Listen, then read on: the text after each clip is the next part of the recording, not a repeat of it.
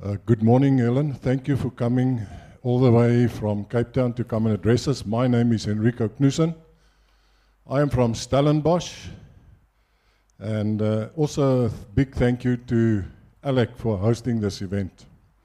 My question is the following What is the probability that there can be a breakaway in the ANC so that the, the left hand side lines up with Julius Malema, and the right hand side lines up with the DA and all the other parties. And if that did ever happen, what will the outcome be in a national election? I think the national election will precipitate it rather than be the result of it. And let me explain why. Firstly, Enrico, there have been many splits in the ANC, many. You will remember that Bantu Holomisa and the UDM split in um, the 1990s, and there was all this fanfare, and Financial Mail supported Holomisa at the polls. Every time before an election, there's a split, right? Then we had the Independent Democrats, then we had COPE, I mean, always, uh, then Agang, again and again and again. So the ANC has split a lot, and it splinters all the time. The trouble is that none of those parties can survive and grow. Why? Because the ANC is not held together by any vision, any political philosophy, any ideas, any set of policies, none of that. It's held together by patronage. It's held together by access to resources. It's held together by understanding that knowing the right people can get you jobs and can get you wealth. That is patronage politics, and it is the source of the failed state in Africa. That concept and patronage politics is not some weird idea.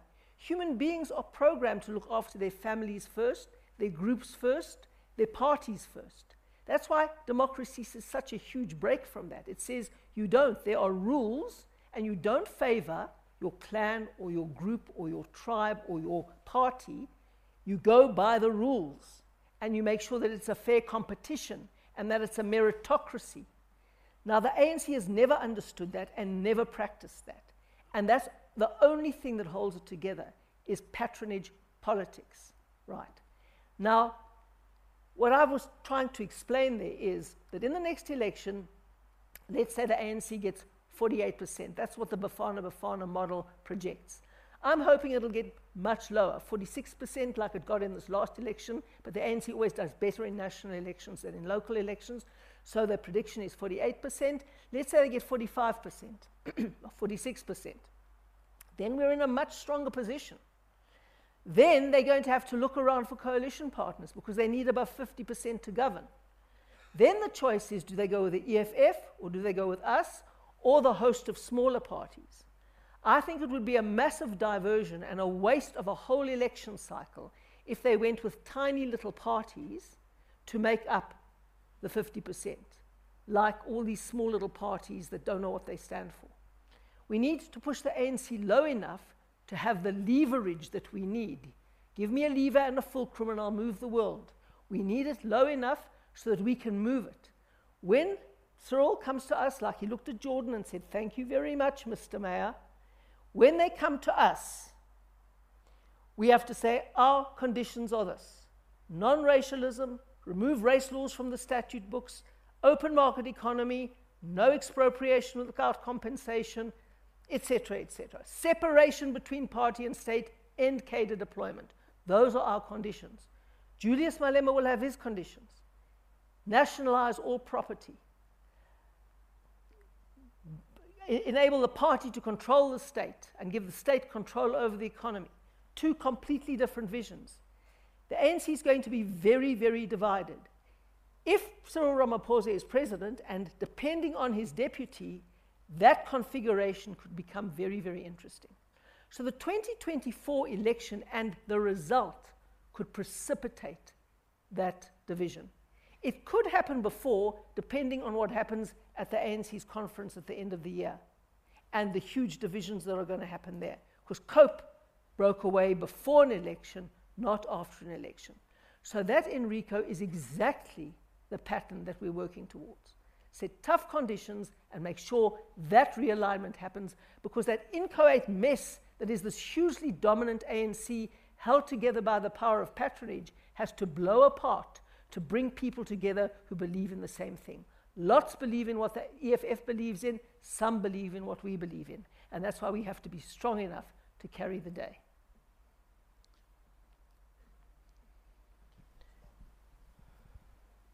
Good morning, Helen. Nick Hudson from Cape Town. Hi, Nick.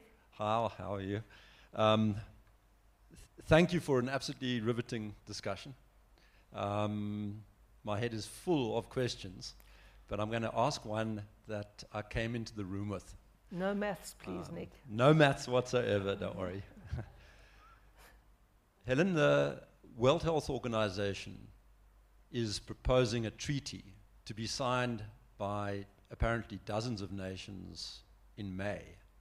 And as far as I can tell, that treaty would allow the suspension of the South African Constitution and of national executive powers, or rather the, the, the, the uh, uh, abrogation of executive powers to the World Health Organization whenever the World Health Organization decides to declare a pandemic. Uh, is my interpretation here wrong? And does the DA have a policy with respect to this looming treaty? I'll be quite honest, Nick, I haven't read the treaty yet. So when I haven't read something for myself, I feel quite um, hesitant about commenting. But the DA has, after the third week of the pandemic in 2020, we agreed with a lockdown for three weeks to get the hospital system ready. We said the hospital system is not going to cope. They need three weeks to get ready. We agree with a lockdown for three weeks to get it ready. After that, we have consistently opposed it. And we believe that you cannot curtail fundamental freedoms in the way that those have been curtailed. They are absolutely far too fragile for states to be able to ride roughshod over them. And we've been very opposed to the central command system.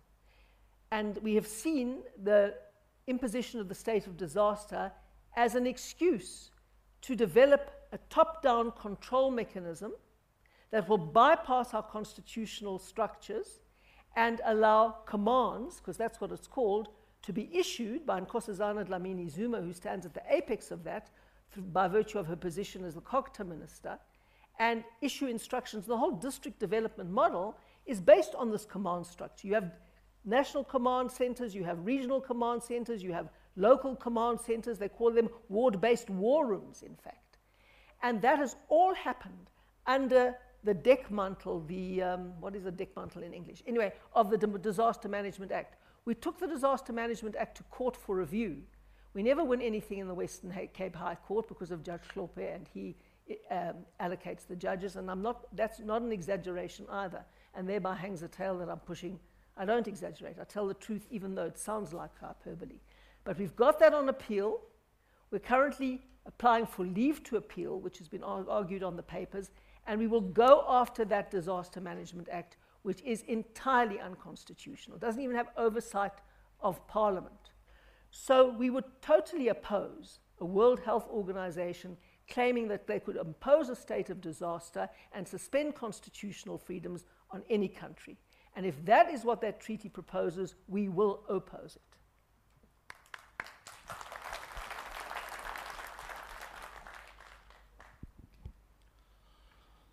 Uh, hi, Helen. My name's Gary Struble. Um, you used a phrase earlier um, while you were addressing us, the media, which is often a, a phrase that means many different things to many different people. And coming from a media background, I'm just really interested to hear your thoughts in it, as you progress to this 2024 election. How do you see this enormously changing environment from what traditional media, newspapers, and television, and now into a digital era? We, we see the huge impact in America and England with Facebook and the Analytica Cambridge uh, scandals. How, how do you see a changing media environment being utilized to your benefit um, as we move towards that? So that must be Gary Struble from Michael House, is that right? Okay. There you go, Gary. Good. Gary, um, social media and open media platforms have many disadvantages, but they have also fantastic advantages. And they have so far, in many ways, served to curb freedoms by establishing a new dogma and establishing online mobs and fake accounts and troll farms and all of that. So they've been a massive threat on freedoms in many ways. But as we come to grips with them and as a fair regulatory environment tries to maximize the freedoms, they can only be absolutely wonderful for us. Um, my second book is called Stay Woke, Go Broke, because I wanted to really understand this mad zeitgeist shift that had happened with fallism and other political philosophies that will destroy South Africa. That will destroy South Africa. And that's why I wrote that book. And it's fantastic because I see BizNews as part of the huge fight back against that. And that is why your role is, is, is so fantastic. And that is the freedom that BizNews has seized. For example, amongst many, many other platforms, that freedom to say, you don't have to be trapped by these horrifically bad media houses. I mean, that Iqbal Survé's um, uh, independent, so-called independent media still survives is just beyond me. I don't know, you know, where he's getting the money from. But go woke, go broke is an absolute rule. That's why e-news is, is suddenly crashing. And all over the place. I mean, the Sunday Times gave us a fair deal last week. I couldn't believe it. We actually had some articles that were published. And because um, they realize they are losing readers hand over fist because you don't tell your readers what you think, what to think. You inform them and let them make choices. That's a free society. But the great thing is, we aren't at the mercy of these media houses anymore. And that's why people like Biz News are growing. That's why other alternative platforms are growing. And that's why if I send out a tweet with almost one and a half million followers, many, many, many, many more people get to read that and engage in it, and also my Facebook page, than they would ever read in a newspaper. So, used well and with a proper regulatory environment, it can help massively to maximize freedom. But there are risks attached to it. Come, Stuart. Come, Stuart. Come, Stuart. Here we go. uh, you, the, the You need the mic, Stuart. I'm Willie Kuzel. Oh, can you explain to us how it was possible for the patronage system to actually spread the way it did, unless it must have started with Nelson Mandela. It did start with Nelson Mandela, absolutely. I mean, Nelson Mandela got up in 1997 and said, cadre deployment is our policy. And then they established cadre deployment committees under the deputy president. So um, Cyril Ramaphosa can't run away from it. He, he chaired the, the, the, the cadre deployment committee.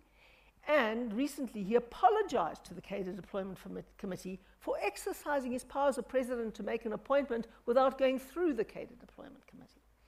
But let me also get more deep than that. Human beings look after their own. I don't know if you've read Francis Fukuyama, The Origins of Political Order and Political Decay, and all his amazing books. He basically argues that human beings are function best in small groups. And they, those small groups look after each other. Little households, little tribes, and then they war and they fight for territory. That's how we all developed.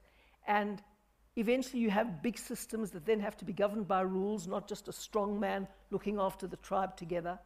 But it is deep in our roots and enables us to survive that we look after our own.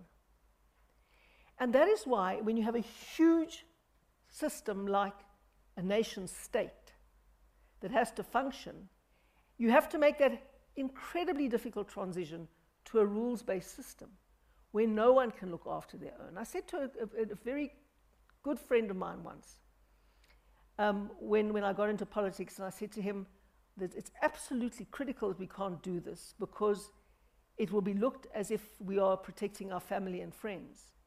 And he said, But why would you want to get into this position with all the hassle and not look after your family and friends? Now, you see, it's so fundamental to human beings to do that, that in a constitutional democracy, you have to make a massive stretch and say, These are the rules. I am subject to the rules. Even though I'm in charge, I can't change them. And I'm the first person that must abide by them. But with a cadre deployment system, what the ANC does is put its key cadres in different places to serve the party. and in serving the party, not the constitution, and not the people, and not the rules, they then get instructed by the party who to give this one tender to, who to give that to, who to employ here. And that is why all the state owned entities were captured. Forget about the boards, they were just ignored. The minister said, This is who you put there. That's what's all coming out in the Zondo Commission, which Wayne Duvenage is going to talk about in a moment. So that is what happens when the tiny little family notion of looking after your own gets implanted in an entire system because the transition to a constitutional democracy is such a difficult thing. And so that is what has happened all over. Nelson Mandela led that charge. Nelson Mandela led that charge. He's a worldwide saint for good reasons because he championed reconciliation. But laying the foundation for a constitutional demo- democracy was not his strong suit, not at all. So the critical thing is that the ANC's patronage network is what holds it together. And it is what happens in most countries. It's an absolute miracle that we get anything different. It's almost like thinking of the global mass after the Big Bang that suddenly coagulated into the earth with water, and then little fish came out and eventually became a human being. I mean, all of the things that came together to make that possible is about how miraculous it is to get human beings in their natural state to make a functional constitutional democracy work. That's how difficult it is. And that's our challenge, not over hundreds and hundreds of years, as they have in the mother of democracies, Britain, but in 30, 40 years. And that's why we need to fight so hard for it. There's one last question, Helen, for you here in the front. Hi, Helen. Hi. Um, my name is Mobilin Zofu. Um, yeah, I have a question around uh, the black vote. Mm. Um, you just spoke now about how Nelson was involved in the patronage system He and how set he it up entrenched that. deployment, yeah. Um, prior to that, there was obviously apartheid. So, black people, you come from apartheid s- system, and then the ANC is supposed to save you and fix the situation. They cock up, my, my personal view, they cock up the um, TRC commission because it, there wasn't really a a uh, reconciliation. It was a truth, and the reconciliation part didn't really happen. Um, and then you've come to a point now where, you know, all of the, you know, so-called black, well, the black leaders or people who've been within the DA or started their own parties have either lost, left, or, you know, kind of disarray type of situation with regards to, to black leaders in politics. So how do you address the issue around black people and their trust for politicians, which I believe is decayed, and it's that's why you see the EFF and you know people jump from pillar to post with regards to, to political parties. How do you address that issue fundamentally to say, well, guys, this is where we need to go. Trust me in going that direction, and there will be an equal playing or level playing field for uh, for everyone. Okay, okay thanks, Mwele, for your question. The first problem is the notion that a leader says, trust me and follow me. Doesn't work that way, and it should never work that way in a democracy. We've just come from a two day policy conference looking very, very carefully at our policy on migration, our policy on housing and human settlements, and our policy on energy and electricity. That is our product. That is what we put out there. And we say, people don't vote for us because of this person or that person, because these are the policies that can save South Africa. That is the first idea we have to get across. Secondly, the critical thing that we need to get people to understand is that nobody speaks for black voters. Black voters are individuals just like white voters are, just like voters of any color are. And we have to get away from the notion that all black people think alike, that all white people think alike. Individuals think for themselves. That's why a guy like um, Big Daddy Liberty is such a refreshing thing on social media because he's a black conservative and he says, This is what I believe. And he stands up and he says it. And whether or not you agree with his ideas, he's breaking the notion that all black people think alike and what are you going to do about the black vote? What we are doing is speaking to individuals who want South Africans to work. We think the majority of black people and white people want South Africans to work, South Africa to work. All our polling tells us that black people and white people realize that we need each other to make South Africa to work, and that our job as a political party is to break our heads about the problems we're in and what policies will get us out of those problems. And to put an enormous amount of work into creating those policies. By the way, the head of our policy unit is the brilliant Gwen Ngwenya, who you may or may not know. She's absolutely brilliant. She can think about policy and formulate policy like no one else I've ever known. And she's just led the policy charge in our policy conference and got those three policies with everybody contributing through. Now, the reason why the DA tends to work as a political party is because we have internal institutions that function. We have a constitution in the DA, and we have internal institutions that function in a whole range of different ways. Take our candidate selection process. It is tough and difficult. You've got to pass a candidate, a potential candidates program. You've got to go through a major interview in an electoral college and get into a pool. Then you've got to be interviewed by a selection panel. You've got to give an impromptu speech. You've got to be asked questions on that speech. You have to go through a very long process. And then you get on a list which the federal executive is allowed to make tiny adjustments to on critical grounds that are stipulated in the rules. No one can say, you, you, you, and you will go. There's a process. In most other, look at Julius Malema, he fires his whole Limpopo executive. The DA could never do that. We have a rule of law. And in the rule of law, you say to somebody, this is what you're charged with under the Constitution. You have a right to a defense. We will go through it properly. We've got lawyers on our Federal Legal Commission. And the reason that we succeed in keeping going, despite the fact that we're not in power, is that we have internal institutions that are fair and work. Doesn't mean we don't have huge fights. Doesn't mean we say we don't have huge fights about policy. But we have systems that manage those disagreements. And so we don't kill each other or assassinate each other or do all of those things because we have systems and the rule of law. And the only party in South Africa, the only one that has that is the DA. Julius Malema fires his, his cabinet, I mean his Limpopo command, just like that. I love, to, I, I love to see old Gayton McKenzie says, You're out, you're in, we'll fire you, you're going to be there, you do that. That is big man politics.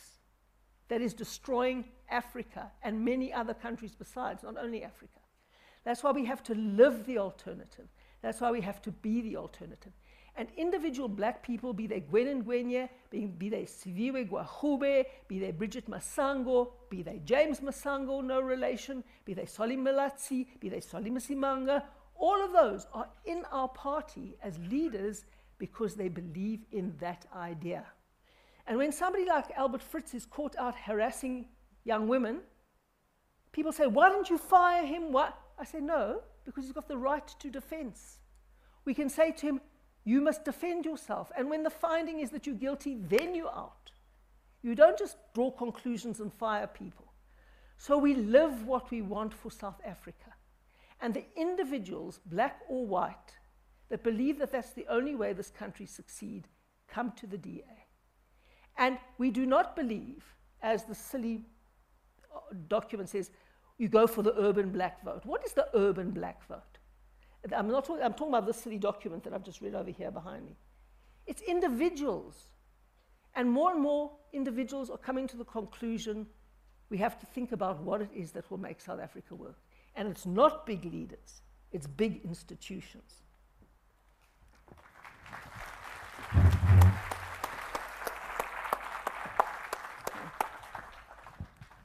Helen, thank you. Thank It's you. been uh, uh, the opening keynote. Couldn't have asked for better. Thank you for coming so far, and thank you for priv- uh, blessing us with your, your presence It was such a pleasure, Alec. And you know, when I left for a while and started tea with Helen, you were going to have a competition from me with my own news channel. But then I thought the temptation to go back and try and help with other people, many other people, fix the DA was a much greater temptation.